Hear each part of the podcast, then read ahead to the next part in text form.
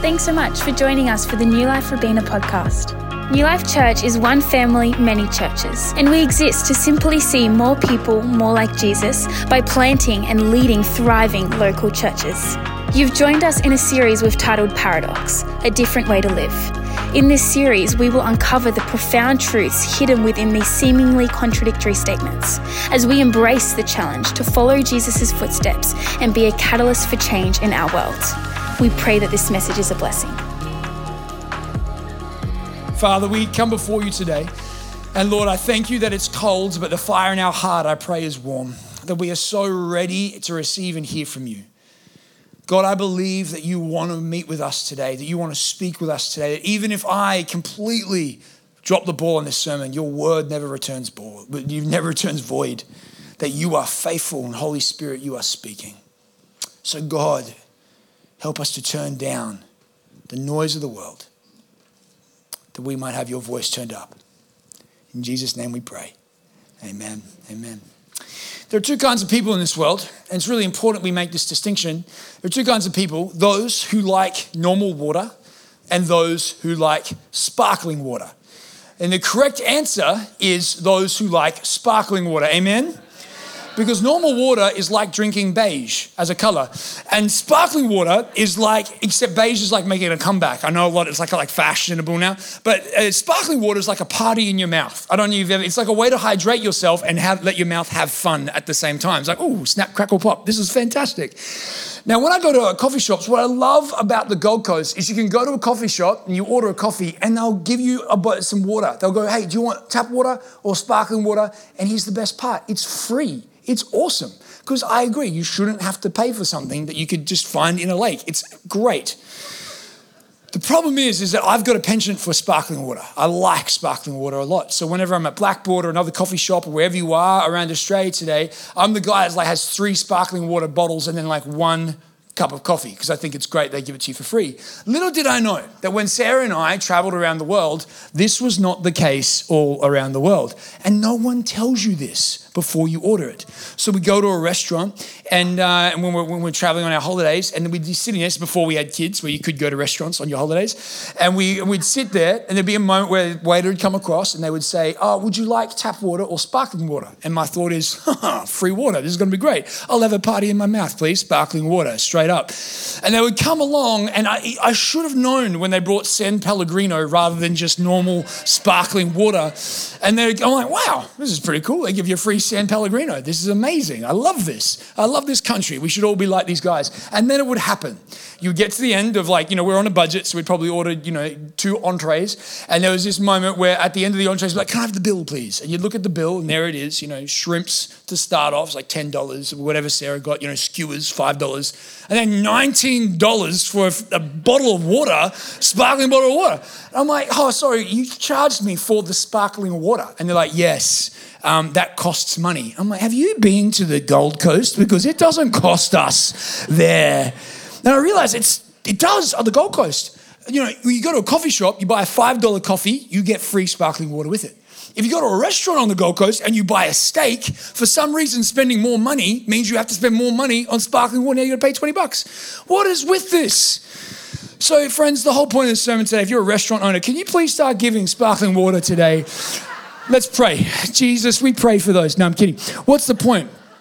Is when I sat down and began drinking the sparkling water, I wasn't aware of the cost. And when the bill came across the table, I was horrified at the reality of the cost of what I thought was free. And I say this today because I think some of us in this room, as Christians, maybe all of us, if I can be honest, it's true for me, we forget there's a cost to following Jesus.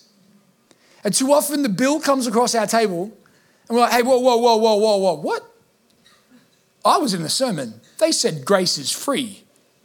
This seems to be pretty pricey. this isn't what I signed up for. Maybe you're here today and you know exactly what I'm talking about. We give our lives to Christ, we choose to follow Him, and there's something that happens, it gets hard, it gets difficult. God starts to put his finger on things in our world. He's going, hey, let's talk about this. Whoa, whoa, whoa, Jesus. Hang on. I love the forgiveness thing. But what's this? Don't talk to me about the other stuff. Maybe you're here today, you don't yet know Jesus. Weirdly, this sermon is my best attempt at convincing you not to follow him. Now, some of you are like, yeah, okay. I invited my friend to the wrong, should have done Alpha first. Yes, you should have. Tuesday night. Because I think the reality is when Jesus talks about following him, he doesn't use clickbait. He doesn't use bait and switch. He's pretty open and honest. We just forget what he said. So we're in this series called Paradox, and I started two weeks ago. Weirdly, this is this sermon is actually a sequel to the sermon two weeks ago. So if you missed it, catch up on our podcast or listen to the next two minutes. I'll give you the highlight reel. We spoke two weeks ago from Matthew chapter 16. And Jesus in Matthew chapter 16 asks the disciples this great question Who do you say I am? Peter, top of the class, comes back, goes, You're the Messiah, the living Son of God. Ding! Gets it right. Jesus turns around and goes, Yes, I now call you Peter. And upon this rock of your declaration, Peter, I will build my ecclesia, my called out people. Do you remember that? We are called out people to make darkness shake in this world. That's who we are. It's who God's called us to be. And what does he say on the back end of that? And I tell you this not even the gates of Hades will prevail against it. It's a vision cast. When Jesus talks like this, there's something that, that beats in my chest. I'm like, I want to be a part of this. This is awesome. And then he goes on to tell them, How are we going to see this happen? Where will this revolution begin? He says, Well, friends, I'm going to go and die. The Pharisees will kill me, and I'll be subjected to Roman rule. And the disciples get confused, like, hang on, Jesus, we were excited for the moment where we kicked Caesar's butt, not when Caesar kicked your butt. Like, let's let's roll that back. And Peter says, No, Jesus, stop talking about death. And then Jesus says to Peter, the greatest rebuke in the Bible, he says to Peter, Get behind me, Satan. For you have become a stumbling block to me, and you have in mind the concerns of humanity, not the concerns of God. What's, what's Jesus saying here? Well, I won't talk about the Satan thing. Go back and listen to the podcast. We'll unpack it there. But what ultimately happens is this, is Jesus says, here's your concerns, Peter, and here's God's concerns. And he says something really interesting. He says, when you do that, when you prioritize your concerns over God's concerns, Peter, you become a stumbling block to the forward movement of the kingdom of God. And it's crazy. We meditated on the idea that Jesus is like, I'm going to do something great, and not even the gates of darkness will prevail against it. And Peter says one thing, he's like, Whoa, Peter, you could undo this whole thing. And we talked at that moment, we reflected, where in our life have we put our concerns over God's concerns? But the conversation doesn't actually stop there, it continues. It continues on where Jesus turns to Peter and the disciples and he says, Guys, I've told you I'm going to go die and I'm going to suffer, but, but I need to let you know what it's actually going to look like to be a part of this. Let me give you the best pitch I have. Let me sell this to you. Let, let me tell you how good it's going to feel to be my disciple, and let's see if you're still at the end. Let me give you the best sales I can. Jesus turns to him in the next moment, in verse 24, and he says this to the disciples. He says, Anyone Whoever wants to be my disciple, whoever wants to be my disciple, must deny themselves, take up their cross, and follow me. Now, I'm not sure if Jesus studied marketing and communications at university, if he was just literally the world's worst publicist. But there is nothing about what he's just said that makes me think the disciples in response were like, oh my gosh, this sounds fantastic. Wow, this sounds like a good time. Let's all, in fact, let's ring. Let's invite people along, right? When you invite someone to Alpha, you're probably not going, hey, you want to try Alpha? And they're going, oh, yeah, what's that about? It's all about you denying yourself, picking up your cross, and following Jesus. That's not the selling point. That's why we do the free food thing. It's a lot more attractive. What's the, what, what's the heart behind that? Jesus is being clear. See, unlike many of the leaders in our world, Jesus doesn't have spin. Jesus isn't trying to disguise the truth dressed up nicely.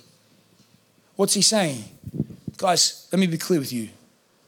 You, you think me going to die is a problem. You're not going to like what it means to be my disciple. It means three things deny yourself, take up your cross, and follow me. Which means that there's a couple different kinds of people in this room today. There's some people who call themselves Christians, but maybe not a disciple because being a disciple is scary. There are some people in the room today who are considering Christianity and you're wondering, and friends, I told you this was going to be my best attempt at telling you why you shouldn't follow Jesus. If you don't want to deny yourself, take up your cross and follow him. There are people in the room today whose faith is cold, it's tired, it's worn out.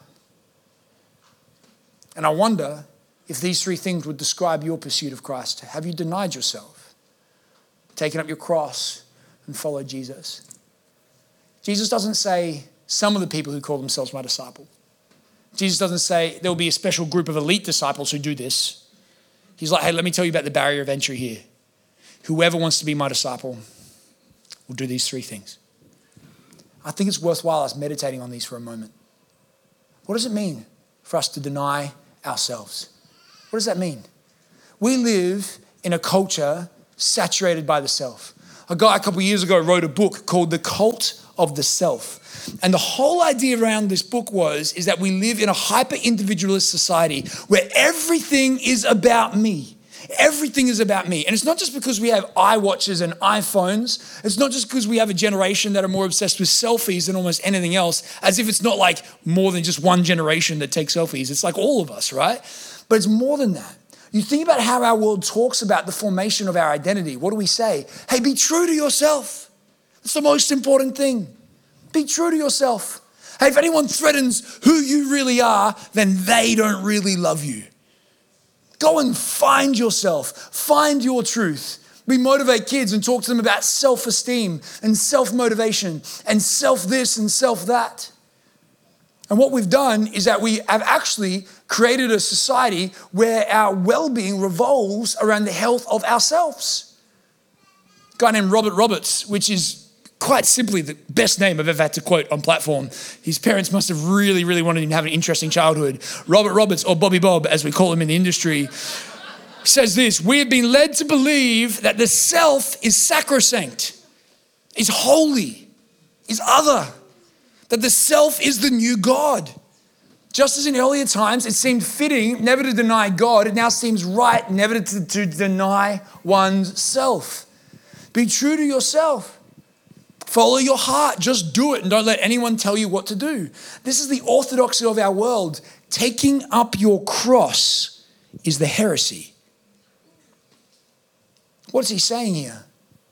We're more focused on people getting what they want as the answer to society's problems. And it's not just another generation, friends. It's not just like we're always like, yes, that's the issue with Generation Alpha, as if it's not our issue as well. It's us. Teenagers, if you're in the room and you're like, yeah, mum and dad tell me about this all the time, it's their problem too. Feel free to use that at your next argument in your household. My dad used to always say this line to me. He's like, Michael, the universe doesn't revolve around you. Mind blowing to me.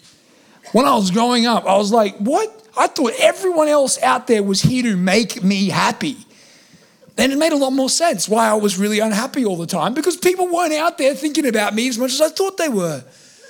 The problem is this when we train a generation to focus on themselves, on their self motivation, their self esteem, their self identity, their self actualization, the hyper individualization of themselves, and as they raise up, and then we turn around and say, Boy, aren't they selfish?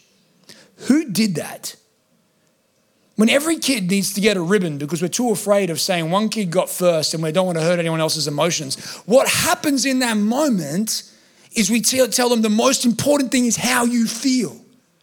You matter more than anything else. I actually think it's kind of nice because I always came last in school and all sports, so I loved getting a ribbon no matter what. So I'm not actually against that practice. Shout out to teachers that do it. But what we do is we're perpetuating a culture. And Jesus is saying something different here. He's saying, guys, Deny yourself. A.W. Tozer says it like this He says, The meaning of self denial is not an infliction of personal torment nor penance, but simply the giving up of the very principle of living for ourselves is completely changing the direction of our being and will so that no longer, in any sense, do we act concerning how anything will affect us, but our one thought is how it will affect God or others. Now, he makes a really good point. When Jesus says deny yourself, he's not saying don't enjoy things. Like Jesus isn't saying if you were sitting at home last night, you watched a really good Netflix movie, the, the wrong answer would be like, I should never watch a movie ever again. No, he's not talking about that. If you like enjoy hanging out with your partner or with a friend, Jesus isn't being like, I enjoy it, so it must never happen. Like desire and pleasure were created by God to bring you joy and bring him glory. He's not talking about that. Don't, don't go home and be like, we're only eating Brussels sprouts from now on, kids. Self denial. That's, that's called torture. Like, you should, that's not okay. What, what, what he's saying here is it's a reprioritization. Ultimately, what's he saying? Pick up the tea towel, serve. It's not about you. It's not about you. And when we actually recognize what, what's going on here, it's actually the center of the human problem. If you've, you know, we, we talk about this a lot in New Life, so I don't think this is new, but repetition brings formation, right? And so what happened in Genesis chapter 3, right when everything went wrong, when humanity sinned, what happened in that moment when sin entered into our world, actually, the, the Latin theological term for it is incurvatus in se. Now, you thought you were coming to church to get a sermon and you're going to leave bilingual. You're welcome. The incurvatus in se is Latin for the heart curved in on itself. It's the best understanding of sin. We think sin is when I do naughty things. No, it's way more than that. It's when we prioritize ourselves. We come first. When Jesus says deny yourself, what's he saying? Uncurve your heart. Uncurve your heart. Imagine, imagine what the world would be like, friends, if we were a world where people denied themselves for the sake of the other. Would it not be beautiful? Would it not bring change? What is Jesus saying here? He's handling something the Bible talks of often, all the way through Paul's writings. Paul says in many moments, I die to myself. In Colossians chapter 1, he goes and he says, I put to death the old self why does he say these things? He says these, he says these things because he recognizes that some of the things that actually will prevent the move of God in your life is when self comes first. He says, deny yourself. And how does he do this? What is the practical thing he gives us? He says something really simple take up your cross. Now, for us, that can be confusing and if you've been in church for like the last 10 years, you will have heard this talked about. We've sanitized the cross, right? The cross has become something that's easy to look at. We wear it as jewelry, don't we? We tattoo it on ourselves, we wear it on our shirts. It becomes a symbol of hope. We stick it in stained glass windows. There's this great story, true story of a pastor who re- they did an overhaul of their church. They did a renovation, and uh, he brought his friend friend over to see his church. Gave him a tour of all the facility. Isn't this beautiful? How good is it? And he took him into the sanctuary, and right there in the middle of the whole thing was this beautiful wooden cross. And he said, "Isn't this amazing?" And he goes, look at the carpentry. Isn't it beautiful how they shaved it, how they shaped it for us? Isn't this the, the hope of the world? Isn't this, it, it cost me $10,000.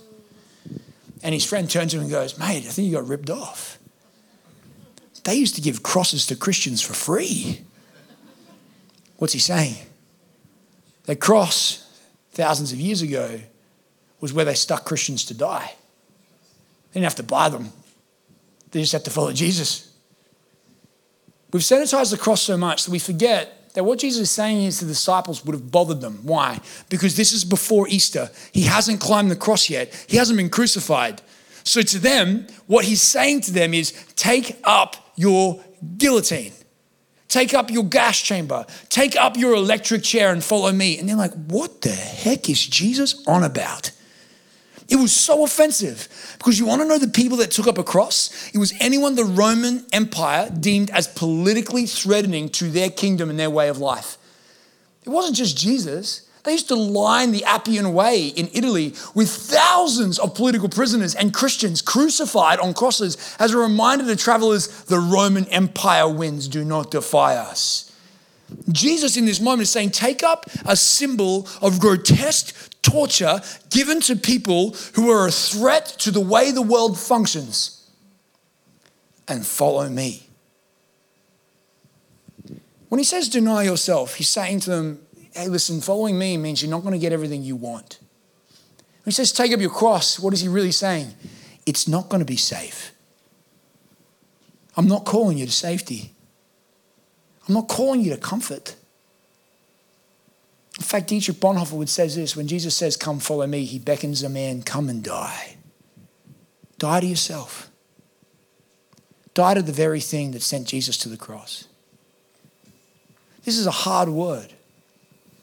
John Stott unpacks it a little bit further, and he says this Taking up your cross is not a call to passivity or resignation, but an invitation to active discipleship. It means willingly embracing the cost of following Jesus, even when it involves suffering, persecution, or rejection. It is a radical commitment to obey Christ, whatever the consequences.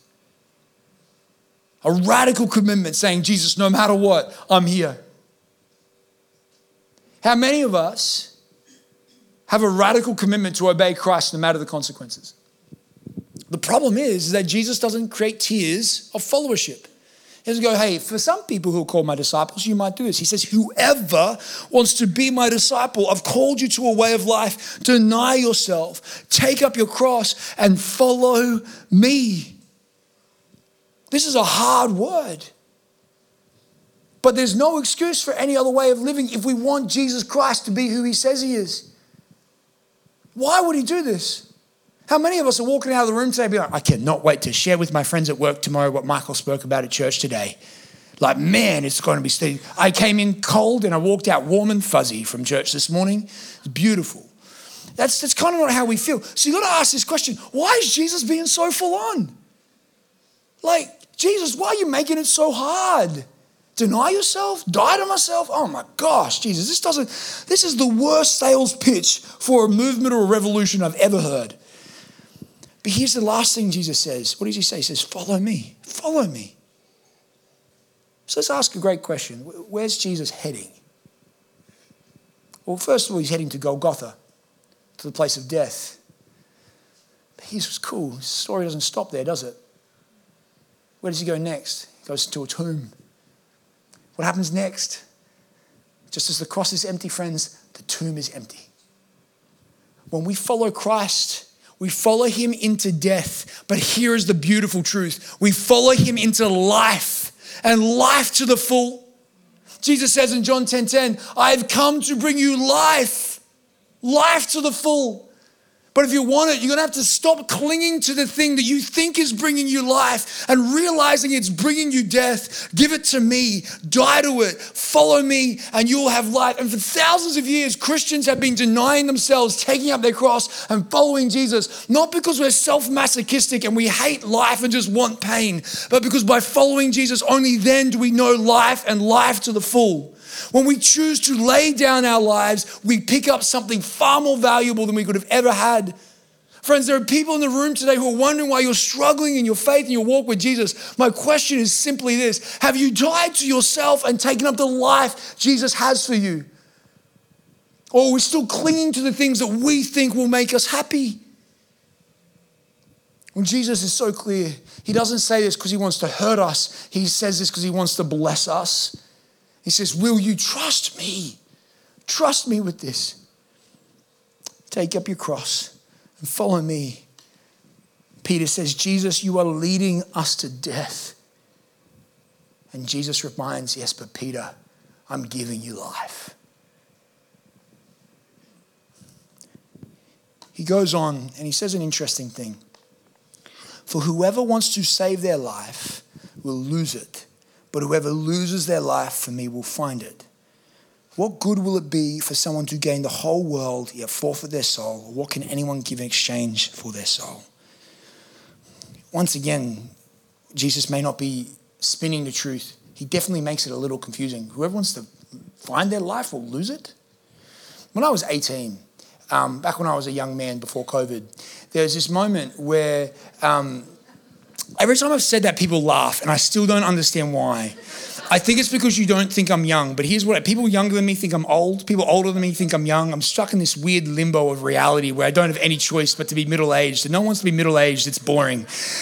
Amen. Some of you offended because you're middle aged, but you know I'm true. You know it's true. It's like we want to be young or old, but there's middle aged. Anyway, when I was a young man at the age of 18, I remember everyone would finish school. Not everyone, a select group of people would finish school and they would chuck on backpacks and they would go to Europe or they'd go to Asia or they'd go to America. And the whole idea was that they were going to find themselves like as if they had enough money to originally to lose themselves overseas. Like they're to go find themselves overseas. And it was like this idea, this experiment that they're like, I just don't know who I am, so I'm to go find myself in Europe, as if like being surrounded by a group of people who don't speak your language. Like, oh, that's who I am. I now know I'm Australian. Like the problem is, is that Jesus says this: is that when you want to find yourself. Here's the problem. You go to Europe and you find yourself, this is Jesus' advice leave them in Europe.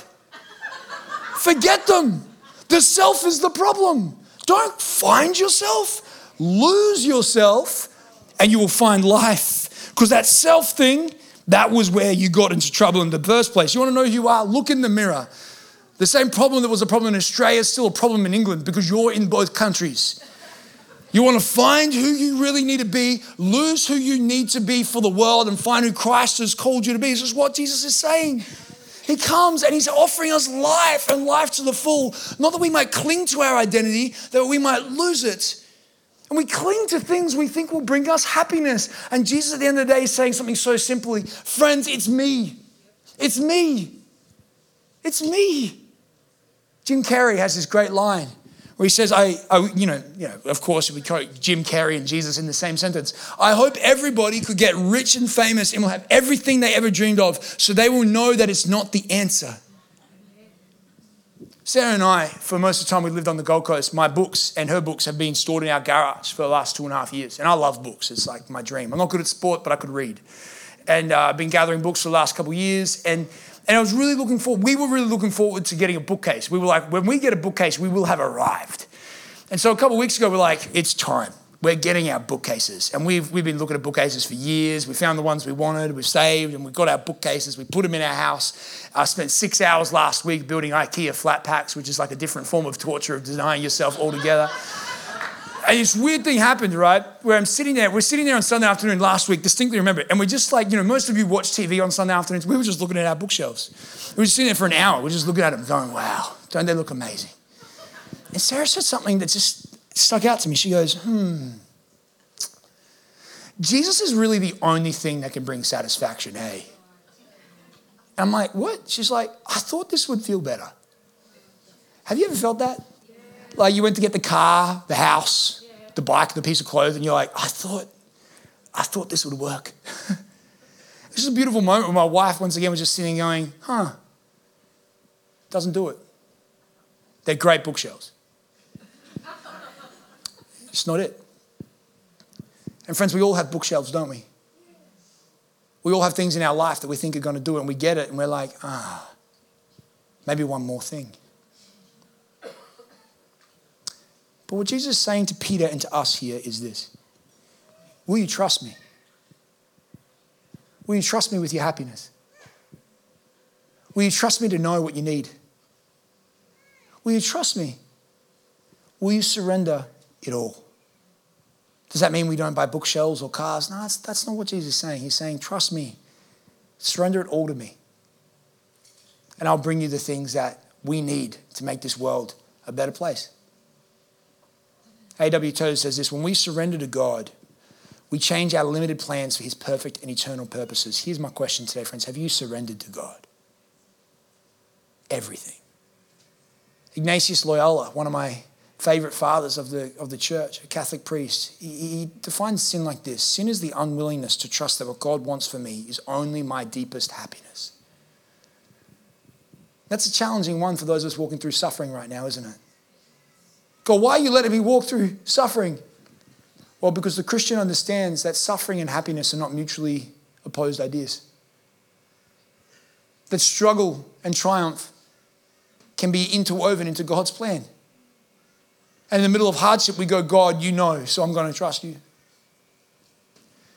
The ultimate challenge to Peter and to every person in this room today is simply a simple question whether you're online or here have you surrendered to Jesus? Everything your life, your plans, your objectives, your goals, your dreams, your wants, your desires. Because Jesus is either Lord of all or is Lord of nothing at all. There's no middle ground. And I close with this analogy. There's a, there's a time in history called the Crusades, which at best are really morally ambiguous, and at worst, really clear that Christianity did some dark things in history. But having said that, there's a myth that comes out of this time that I think kind of unpacks this really well for us. There's an order of knights that used to go marching on the Crusades called the Knights Templar. And the Knights Templar would dress themselves in armor and they would dedicate their crusade to God. And the way they would do this would be they would baptize themselves. They would fully submerge themselves in water in full armor as a way of saying, God, I am completely surrendered to you. But they would, um, they would hold their sword above the water.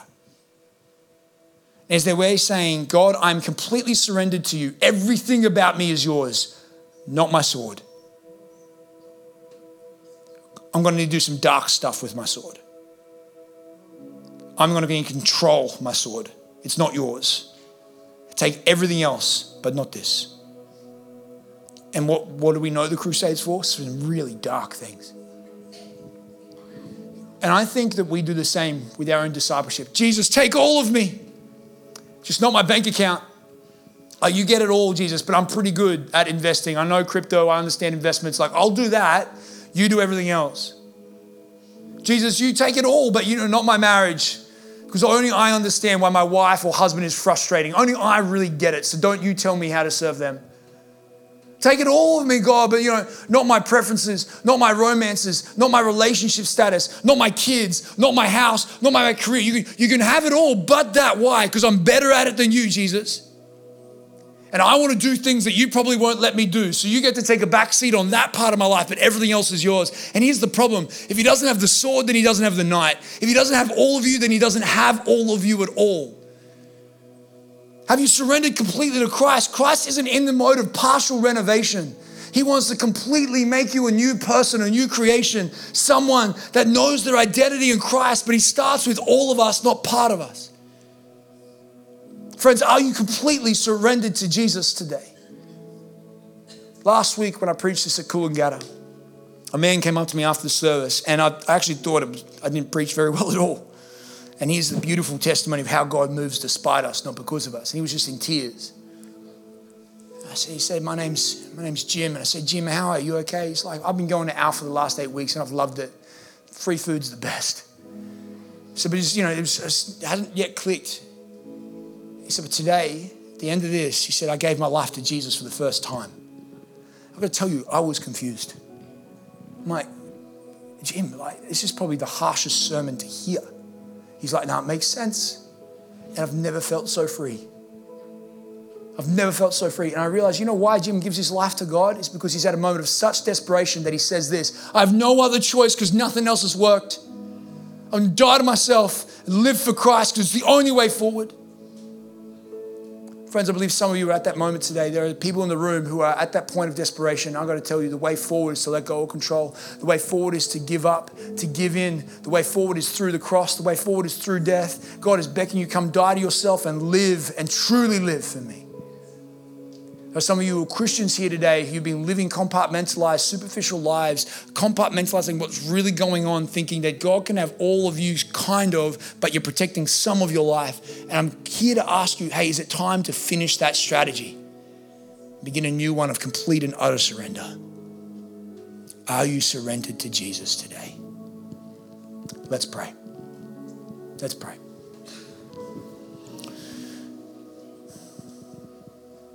Jesus, we know and acknowledge right now that these are not easy words. God, without you, it's impossible to die to ourselves. We're just, we're like, we love orbiting around ourselves. Without you showing us what the cross could be, it's nothing more than a, a, a symbol of oppression. But because of you, denying ourselves, taking up our cross and following you is a pathway to life and life to the full. So, Jesus, friends, I just want to ask you a really basic question today. If you're here in this room, heads bowed and eyes closed, and you've never surrendered your life completely to Jesus, I want to offer this to you right now. There is life and life to the full on offer. And if you're here today and you want to surrender your life to Jesus for the first time, I want to ask right now would you raise your hand wherever you are? If you want to surrender your life to Christ for the first time, I'll wait for you for a moment. Would you raise your hand wherever you are? Thank you, Jesus. Thank you, Matt. I see your hand. Thank you. I see your hand. Anyone else? I see your hand. Thank you so much. I'm going to pray with those who raise their hands right now, and every Christian in the room is going to pray with us because we believe this prayer is not a magical prayer, it's an important prayer that says what we need God to do. Would you join with me? If you're online, I'd love you to pray with me. There are people waiting to pray with you one on one as well. Would you say these words with me? Dear Jesus, I'm sorry for my sin. I surrender control. I choose to follow you to death and to life. Would you teach me to follow you as my Lord, my Savior, and my friend? In Jesus' name, amen. Father, I pray for every person that prayed that prayer for the first time today in the room or online, that there would just be something shifting in their hearts. A weight would be lifted. As they release control, would they see you in control, Lord God, and make them a new creation in Jesus Christ's name. We join with heaven in celebration right now. We praise you for what you're doing. In Jesus' name we pray. Friends, would you just stay heads bowed and eyes closed for a second? And I just want to ask to finish today's service, we're going to sing a song. It's called I Surrender. But I'm not going to ask you to stand. And if you're online, this is it's going to be something between you and God. I'm not going to ask you to stand till you're ready. When we sing this song, I Surrender, it's a song that says, I surrender all, everything. I thought, what if we just had an opportunity to decide today if we're actually ready to do that as Christians and as followers of Jesus? And if you're not, I just want to say it's okay. Thank you for your honesty. But if you are, let's just spend a moment at the start of the song asking Jesus, God, what's the sword I'm raising above the water? And I felt this burden on my heart in the first service, and I'm going to offer it to you in this service. And online, I think it's offered to you as well. I think some people will be called to come and kneel down the front as a symbol I'm surrendering all. I just want to ask, would you do that? When you're ready, would you come and kneel as a sign of saying, Jesus, it's all yours, even my pride. I surrender to you what people think of me because I want you and all of you. But when you're ready, at your timing, when God has done work with you, I would love to ask you would you stand when we sing when you're ready to surrender all to God? You might stand the first note, it might be the last note of the song. And maybe some of you might even come kneel down the front and say, Right now, today, Jesus, take it all. It's for you. So, Jesus, as we prepare, would you do work in our hearts and lives now, whether we're online or in the room? And when we're ready, Father, maybe you would call us down the front to kneel, or maybe just stand in our seats to sing. But God, may we not respond to pressure, may we not respond to social uh, anxiety around us. I pray we'd respond to you and the work you're doing in our hearts and lives. Whether you're a teenager, young, middle aged, or old in the room. Let's wait on Him together now. Jesus, what do we need to surrender to you today? Thanks again for listening to the New Life podcast. If that stirred something within you or you would like prayer, you can head to church.nu forward slash prayer or contact us through our Instagram or Facebook page. We pray that you have a great week. Be blessed.